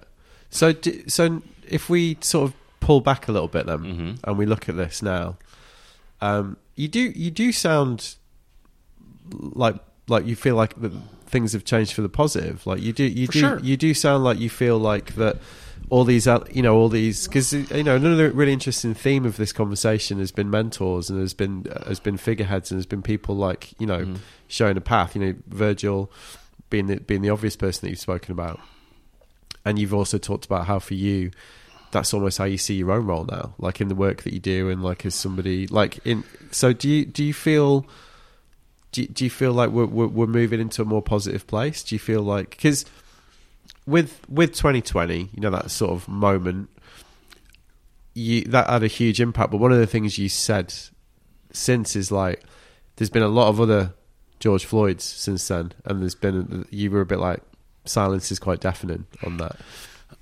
Um, couple things contribute to that, right? If we're talking about just the winter sports industry or just in general, as far as like, but I think this this kind of goes to the broader sense of, of industry, right? With the George Floyd and the COVID and kind of like Trump and kind of this division of America right there, like there was a deep precipice on the like the last election where people were like really just like, oh my god, like literally like people were like, I'm moving from America, like, Yeah, I'm getting out of it here. felt- right? it felt like- it felt like there was on the edge, right? It, it re- I mean, the the relief was Okay. was and quite. so I think because of that, like you're in a, a car with no brakes going downhill towards a brick road, right? yeah, Everyone felt out like everyone put airbags in the road to like stop it from hitting the brick brick wall, right? Like let's just like, oh my god, we're gonna throw out there, we're gonna put foam, we're gonna think no one's gonna hit the brick road, we're gonna do everything we can, right? Yeah. And so I think after the election with you know Biden and Kamala, it's like everyone just took a huge sigh of relief, Yeah. right? And so I think without that, like you know, it's like, um, people move towards radical change when there's an emergency, right? And so I think right now, because people don't like, it's like the emergency is kind of like subsided a little bit, Right. Right. And like maybe not so much, but in everyday life, you know, like it's like I think the whole thing that held us to George Floyd, right, and the whole thing of the Black Lives Matter thing is like we had COVID, so everyone was trapped in their house, and they all had to sit and watch. Right? yeah. No, that's a really good point. Right? like it was quite of, of its Yes. of that moment, wasn't it? So there was nowhere to go. There's no distractions. There's nothing. You had to focus on this thing and like really sit in it, right? yeah, But now the world's opened back up. You can travel again. You can go do your thing like that, and like it's it's another channel on your TV, like where let's get that, and like now you can flip that channel, right? Yeah. Instead of having to like sit in it. And so I think when you have to sit in it, you have to make steps to actually like write a new story for that channel. But otherwise, like you can just switch to a new channel, and I think that's the whole thing. People just kind of like, eh, I don't Right. need to watch the show. I can just kind of like, you know, like I can go watch this happy show. Like, yeah. But uh, not everyone can turn the show off though. exactly like what's different when for me, like when I'm living it, right? Mm. Yeah. Like it's like like I think that's a that's a very interesting point where like you see a lot of people like in like in snowboarding and surfing and things like that like they're like like I just want to be seen as a surfer, or I just want to be seen as a snowboarder, thing like that, and da da da da. And you see this in a lot of magazines, and I've seen this in a lot of articles from black athletes, right? And the reality is like that you can't take black off. No matter where you go, you walk onto that beach, you walk onto that snow, think of that. People are going to see you as a black person, right? So the only thing, the best thing you can do is have pride in your person of who you are, right? And like you are a black this or you are a black surfer or you are a black snowboarder with that and you're really good at what you're doing and you're doing this within your space within your culture thing like that right but it's so funny of people having to want to always wanting to like shirk that role and like the world's always going to see it think there's never like a place where you can be like you know Yeah. And so I think that's where like a lot of the mindset with kind of the younger crew, they haven't really come to that conclusion. They're like, you can't like. Here's the whole thing. Like that's the difference between snowboarding and like my ethnicity, right? Mm. I can go snowboarding in the world like that, but once I take those clothes off and I walk down the street, and honestly, it was a great thing of like moving out.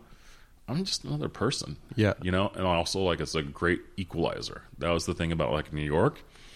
I'd done all this stuff in like winter sports and stuff. I went there, no one gave a shit. yeah, bet. you know Yeah. you're like you're just like another dude riding the subway Yeah. you know and like what can you create and like that and, and i think that it gives you a semblance of like what you are creating and how you can create on scale and also like what you're actually doing and what you haven't done and what you have yet to accomplish right Yeah. so it gives you a sense of like there's another there's levels to this and there's another level you can hit as far as that thing goes and yeah you were this thing here but like here you have to kind of start building again in a whole different world in a whole different way. And like what is the impact that you're having?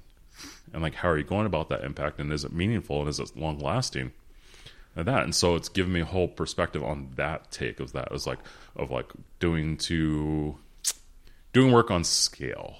That it's like like i'm actually affecting lives. And that's actually like been really fun with doing some of these like DEI projects I'm making people feel seen. Like it's like I know I'm doing stuff on scale I'm doing good work that makes people feel good, even though sometimes like man, it is like there's a lot of work and like you know just trying to help people and educate people, but also like just trying to create weird art and like different things that I see. And like, you know, like my mind runs like a million miles an hour, right?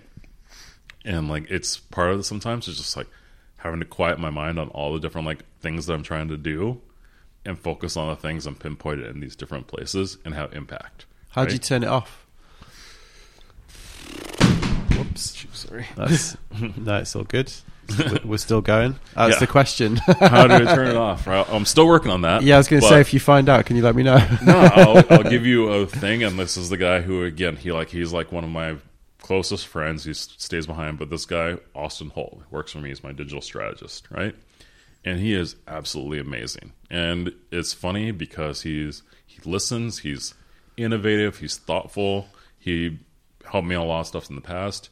I have a great assistant that I'm working with. This guy Maurice Hill, like he's like helping me. So it's like having people like that. Like I have a great editor, Jeff Mustache. Like I have a good team. Yeah. you know. And so having this good team of people that I worked with for years.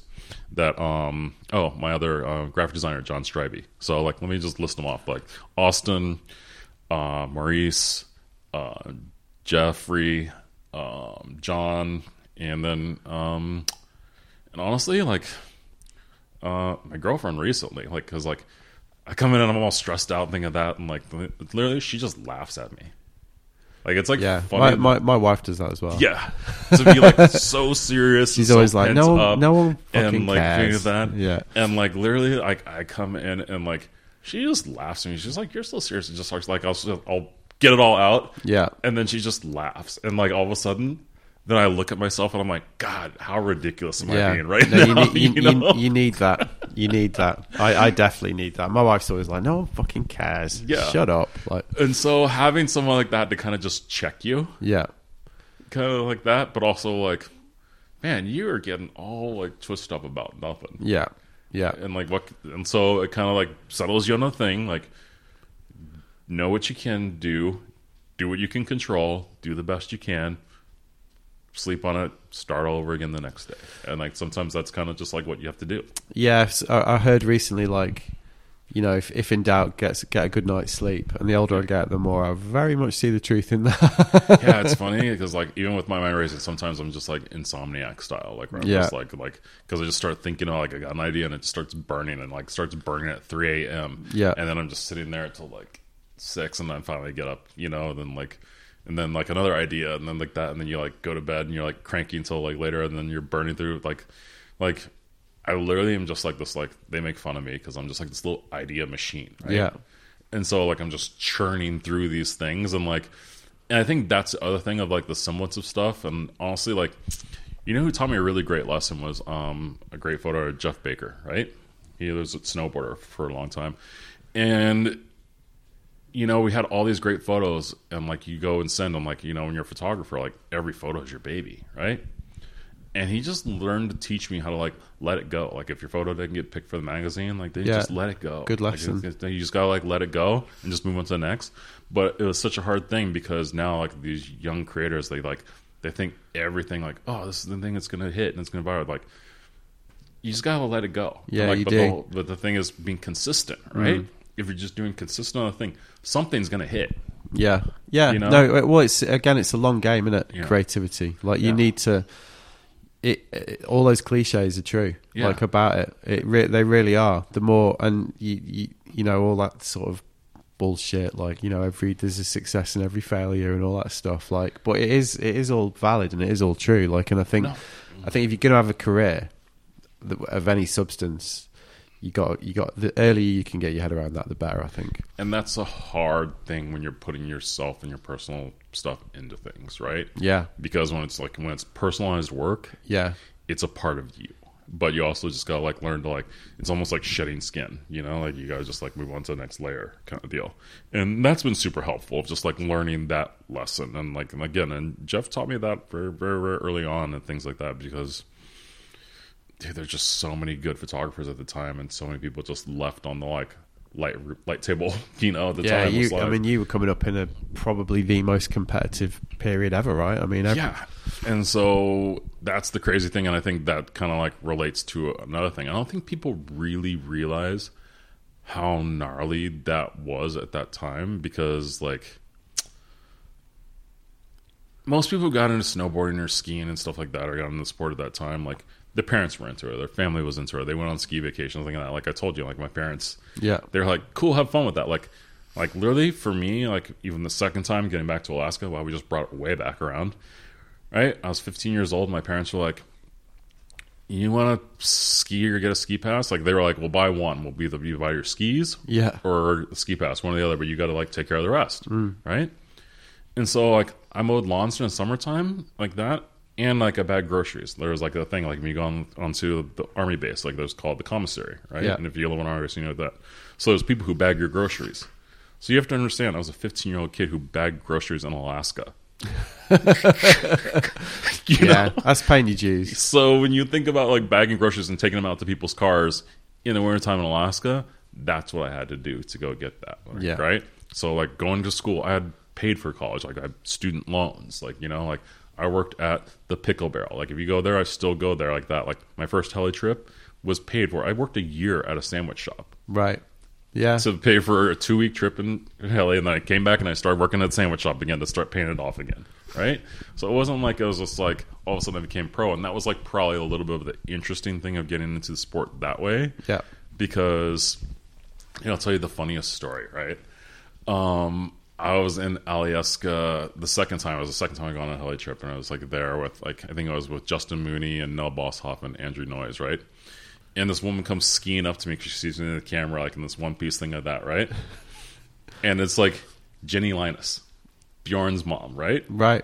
And she's like, "My son's a pro snowboarder," right? and thing of that, and I'm like, "Cool." Like I don't, you know, like I just looked down and I was like, "Okay, cool," you know, and like, and I actually knew who he was, and thing of that, like that. And she's like, "Yeah, we moved out from Minnesota to the base of Snowbird, so Eric and Bjorn could become pro snowboarders." And I'm like, just think about that for Yeah. a second, right? Yeah. Like this family bought a place at the base of Snowbird so the kids could become professional snowboarders, right?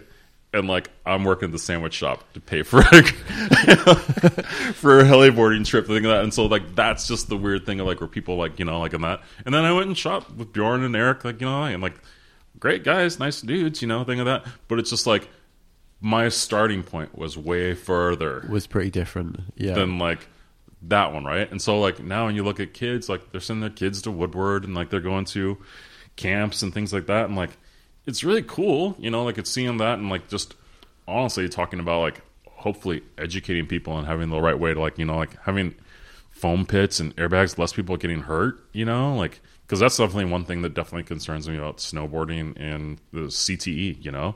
yeah. and, like- another thing that doesn't really get spoken about. Yeah, and so all. You know? prob- probably coming down the line. So if you look just recently in CNN, there was an article about two female athletes that just recently committed suicide because they had CTE injuries. You should look it up. It's really quite alarming, right? And so Yeah. when you think about these things and you think about the cases of like Kevin Pearce or Gretchen or like even like JJ thing, he's like, I've been concussed, thing like that. Like I I I I get a little concerned about like all these kids like going there and not really having like adequate checks for CTE thing that because it's like what is that actually going to like again future or sport what is that going to do for snowboarding right like if people are actually coming out with all these different types of like brain problems Yeah. you know like and so like I think it's something to be looked at and honestly like I said I, I talked to JJ a lot about this just because he's you know he's like Shaun White's ex coach and like and he was there when like Shaun ripped his face off, and he's had his own injuries, and you know, like Gretchen went through a, like a super um harsh injury where she like wrecked her orbital on um on the trampoline at the U.S. Team Center, right? And so when you look at these people like going to that, but then they're coming back and going to these things, like it's like, what's our retirement system for like these people who have like had traumatic injuries who were like you know like basically representing America Yeah. and things like that. And like how are we treating these athletes who have like gone and through and endured all these stuff like that? And like and, and it's interesting because like even with football and NFL, they have a fund for that. Yeah. you know? Well, again, that, that we're, we're quite behind the, the the pace there, aren't we? You know, over here behind and, in as far as like that, but ahead as far as like potential for like. Tragic Yeah. thing at that. So it's just Yeah. like you know, like so it's just like it's like okay, well, you know, like you can have a I mean, there's old cars that don't have airbags and there's new cars that do have airbags. Yeah. It's just like you're heading down the highway, like it's like safety measures. It's like why you created the seatbelt. So like if you know you're in the place for tragedy or traumatic injury, thing like that, like it's not so much that like you're gonna, you're not going to be able to stop people from like getting hurt. People are going to get hurt because it's progression of the sport. They're like they're people are trying to push things as far as they can, right? Yeah. But I think things should be in place. Like I mean, I'm trying to think of just like the football player that just collapsed recently, right? Just that fast action Yeah. of like putting on stuff and having proper measures in place for people. Like I mean, like I'll be honest, like part of the thing that actually got me over snowboarding was driving people to the hospital. Yeah. I Like bet. you know, like it was like I drove UC, I drove Trevor, I drove Coulter, I drove like you know how many trips I made to the hospital just working as a snowboard photographer? Like that shit sucked. Yeah. Yeah. You know? Yeah. Um so that's where the thing where like it's just like it's cheating death and honestly to a certain point like like when it was really like I don't know, probably on 2005 to 7 snowboarding was getting so gnarly that it was like life or death every day. Yeah. There was a real shift. It was like it was literally like sometimes like you know like it was just like I'm not even kidding. I'm like I would go out with Travis and just like myself, I would just say a little prayer like, please, no one die today. Yeah. And, and You I think like- we've been lucky. I think we really have. I mean, obviously, there's been awful things, but Also, myself included. Like I was like, please don't die, to include yeah, myself. yeah, yeah, you know, yeah, and so that's kind of like. I mean, I'm glad that it backed away from that. To be completely honest, like Right. it definitely like, took it, it. It chilled out. You know. yeah, because there was like times where like definitely like even with Roman or JP like it was gnarly yeah. Well, especially Roman. you know so just the fact that some of the people have come through unscathed is like it's such a blessing yeah, you know like it's like it's cool just to see those guys like I mean I follow him and JP I'm like um, just on Instagram and just checking how they're doing. I'm just like, and I'm actually so proud of what those guys have accomplished with Yes. You know, like Yeah, yeah. creating their own business and their own model. Like after they all got cut by Burton, yeah, like, and it's just funny, and they just went and made their own thing, and it's like surviving and thriving, and that's just super cool. yeah. No, You know? agreed, agreed. Yeah. Hey, thanks, Stan. Uh, Well, I'm gonna. I want to wrap it up by Okay. um, asking. You gave me a book, which is Yeah, yeah. which is, I mean, any any future guests listening, I highly approve of uh, people giving me books. So tell me about this book that you give me. It is, uh, let's see, A Curious Mind by Brian Grazer, and he is the producer who did like Splash. He wrote, did Eight Mile. I think he worked on a couple. Oh, he's a Hollywood guy. Right, Yeah, okay. Hollywood guy. But he talks about how basically he does these things where like basically once a month he goes and tries to talk with interesting people to like just get a new sense of perspective in the world and what's going on and how it is about and Ah, so on and so forth, right? Okay, right. Now I see what because you were like, yeah, for what you do, Yeah. you're going to love this. Yeah. And so he talks about like getting ready and like mentally, you know, like just like how it's shaped his world and like Actually- dive into projects because of it. this right? sounds great. but also how like when he went to go meet some people, he wasn't ready. And so like the whole thing about when you go and interview and like talk to people, like know what you're getting yourself into as far as like when you're talking to people and what you're about, right? Yeah. Because you want to ask poignant questions because otherwise like I think the hardest thing nowadays is having people have an understanding of semblance of time, Yeah, right? agreed. time is finite. You know, like it's not like money; you can't buy a thing of that. So when people are giving you their time, use it wisely Well, it's that respect thing that we talked about earlier. It's like you're paying you're paying the respect because they can't get that time back. That's time that they donated from their lives and Yeah. there to go and engage with you on a level of that. So like, be ready and prepared to go and think of that and think of that as an exchange of time, an exchange of actually like energy and process because that's what it is. Well, and it's a privilege. I mean, this conversation, coming and hanging out. I mean, here we are. You know, like we're in. It's raining in LA. You Yeah. know, for me, I'm going to leave this and be like, what a great experience, and like, you know, it's it's yeah. You can't you can't take these things for granted for sure. No, and I and I just think even in life and whatever you're doing, run towards the things that scare you. Like run towards those things because everyone's like, "Oh, I'll just take care of that the next day." I'm like, the next day might happen. Like I mean, like that's not to be morbid, but the reason I learned this lesson is like my sister was killed by a drunk driver, and in that thing of that space, right? I thought my sister was going to live forever. I thought I was going to grow old like they're that, or she was going to have kids. I'll have kids. We'll play together. Like think of that. We'll like do family trips and that, and like all of that got taken away. Yeah, And so like that, and like when you look at that in space, because literally things can happen in an instant, right? So value the time that you have. Value the time you have with people. Cherish the time that you have to actually make things. If you actually want to go do that thing, go do it. yeah. Like, I mean, one wait. one of the things I've been doing this year is try to catch up with old friends. Mm-hmm. I mean, one of the things I'm doing while I'm in town is seeing old friends. I had dinner with an old friend last night I've not seen for ten years, and it was Awesome. and it was absolutely great. You know, like, and I was a bit, I was a bit nervous. You know, I was a bit like, I was a bit like, oh, how's this going to be? And it was, it was just brilliant. You know, it was like we saw each other yesterday, and it was, yeah. And now I'm going to call my sister. there you go, man. Yeah, but Stan, that was really great. Thank you so much for doing Yeah, it. no problem. I'm uh, glad to have it. And like honestly, like I mean, just your coverage of winter sports and like that, and like, and it's just like it's really I've admired the way you've gone about journalism from Thank you. the space of like that, and really trying to tell the stories and tell untold stories, and dig a little deeper rather than just like the whole surface level of it, because there are so many people in this interesting industry that have great stories, right? And they're just like stories I've been told, like like Raywin, right? Yeah, you know, and just people who really have done a lot that just like unsung heroes or just like maybe just like pivotal shifts here and there, right? yeah, yeah. And so those people deserve their respect and their flowers too in the sport and like that. And I think that's kind of like what I am trying to do with kind of just like helping to advise and, and talk about stuff with, in the DEI space and just kind of like my career. Cause like, I don't know, I just hope to inspire more people to kind of like that and, and, and to be individual. It's like be individuals. It's okay to be yourself like that. Yeah. You don't have to like fit in this some sort of shift of what people think is cool or that. Like you're cool. You can do your own thing. Walk out there, wave that freak flag. Yeah. Brilliant, man. Thanks. So there you go. That was me and Stan Evans, and I hope you enjoyed it. If you did, you know what I'm going to say now. Why don't you leave a comment on the Substack page that accompanies this episode? And while you're there, why don't you sign up for free?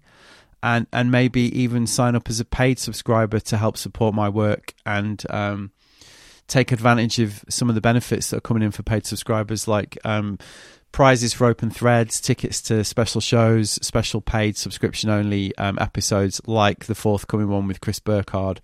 If I get my shit together to work out how to record that one. Anyway, good one that with Stan, right? I had a feeling that would unfold in the way it did. Because the week before, Stan sent me a Google Doc with some of the themes he wanted to explore. Now, firstly, no one's ever done that as a guest, so I was pretty hyped because believe me, that makes my job a lot easier. Uh, and secondly, the doc had headings such as Black Art to Educate White Audiences, Association of Culture Versing, Establishing Foundations for Diversity to Thrive, and so on. Now, obviously, I've followed Stan's work and the theme he explores, so I was expecting that this is what we were going to talk about it. But I thought that conversation was great. As I said, illuminating, thought provoking, challenging, and just a super enjoyable and erudite conversation with a charming, intelligent, and lovely man. So thanks, Stan. Enjoyed my whole time with Stan, to be honest. Um, after we turned the tape off, we ended up chatting for a good hour. Then we went for lunch, chatted away for a good couple more hours, and we had a right good gossip. And he said something really funny, which at the time I didn't really know how to take. He said, "You know what? This is over fish tacos in a pint in a place down the road." I decided to do this interview with you after watching you on comms on natural selection last year because at times you looked as though you were almost in pain. now, obviously, I was a little taken aback by this. Um, firstly, because if you're on live TV, as I was at the time, you don't really want to look like you're in pain. Not the greatest look, um, although that might explain why I didn't get invited back to commentate this year and why Big Ed Leigh cuckooed his way onto the comms team as the only Brit instead. Only joking, Eddie. Not that you listen anyway. Um, so I was like to Stan, is that a compliment? And he said, uh, well, yeah, because um, what I mean is you've got integrity and you don't go along with things for the sake of it. So on reflection, I decided to take that as a compliment of the highest order. Um, one of the life skills that I've tried to cultivate recently is how to take a compliment. Used to be fucking terrible at it people generally are. But it's a good thing. People are nice to you. It's a good thing to just take it with grace. So I took it with grace and I also took it as a welcome reminder that you never know who's watching or listening. And I was reminded of that later that evening with Jamie Brisick, name drop alert. Because after um, I did this with Stan, I went home, had a shower, and I jumped in an Uber and um, went up and met Jamie in Malibu for the evening. Now, I posted about this on Instagram, and loads of people were like, "Oh my god, brilliant! Is this going to be a podcast conversation?" I did think about taking the podcast gear, but in the end, I was a bit like, you know what? I've not seen Jamie in three years and it would just be really nice to have a chat and to not worry about recording it, which is what we did, and it was brilliant. And during that conversation, Jamie outed himself, much to my surprise, as an avid reader of my weekly 10 things emails and urged me to keep banging them out every week because you keep turning me on to things. To so many new things I can hardly keep up, I think he said, which I took as another extremely um, high compliment. So thank you, Jamie, and thank you, Stan, for that. Um, yeah, I mean, it's funny because at the end of the last episode with uh, with Alex Weller, I mentioned that Type Two is up for discussion with Patagonia right now, and the likely result is that it will be parked. And I'm wondering, you know, whether I keep it going, whether I try and find another partner, like what I do about that. And so I asked people to let me know on Substack what they thought about that. And I got a really interesting comment from a listener and a reader called Ben who said, Hi, Matt, it would be a shame to lose Type 2 without a replacement. I have found the activists both inspiring and a source of new thinking. Nick Hayes and Lewis Arnold, Chris Nelson have provoked arguably the largest reactions recently. This is the interesting bit. There are clearly a lot of your audience that get a lot from that get a great deal from interviews and interaction with those in the industry, but I suspect there are also listeners that side with environmental activism and practitioners of going sideways. Most of us go sideways without consciously giving a thought to branding you know, which is interesting. To which I replied, "Interesting that distinction you draw because I just see them as stories per se, and I kind of do. I, I just these days I am just like, is that an interesting story? Do I find that interesting? Yes, enough. You're in. Um, sure, there sometimes can be a little bit more to it than that, but I'm at the stage where I'm just sort of trusting my editorial judgment, really. Um, but I do take the point it is a tricky thing to judge. For every Ben who loves those ones, there are listeners who are praying for the day I'll get Jamie Thomas on again. Sorry, everyone. Um, and like I say, I wasn't really joking at the beginning when I said if I'm still with you, because I reckon there would have been quite a few members of the Looking Sideways constituency that as soon as they heard me talking about hidden histories and orthodoxies and you know white people having more access to the outdoors than black and brown people that hit the stop button pretty quickly. Because, um, like I say, people just don't. Some people don't like even thinking about it. Um, don't like being challenged in any way. I mean, I was posting about. I mean, I've probably talked about this before, but I'm going to say it again because it still sort of staggers me. Really, like when the Queen died, I posted some stuff on Instagram, which I just thought was like the most innocuous stuff ever. I was basically like, "Wow, everyone's lost their shit over this," and um, got some really annoyed messages of people that were like, "Right, I'm unfollowing you. I'm never listening to your podcast again. How dare you?" And I was, I said to one of them, like, "What? What is the problem? It's just, it's, it's a joke. Like, what is the problem?" And he was like, "I like all um, alternative thoughts, but this is j- just not this." And I was a bit like, "Fucking hell, mate. Okay, I don't. I'm probably not for you then, to be honest." Um, but you know, every now and again, it's good to throw an episode like this in, which I imagine some people will find challenging.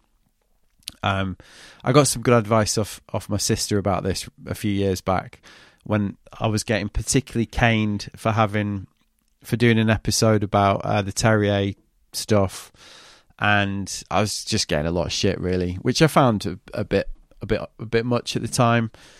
And my sister was like, "Well, you got to give everyone a break every now and again, you from harping on," um, which I thought was a good point. Um, all right, that's it. I've been going on for a little bit. Uh, hope you enjoyed it. Thank you, Stan. I'll be back next week with a new one. Probably the Chris Burkard chat I'm doing in London on the day this is being released, Friday the 10th of March 2023.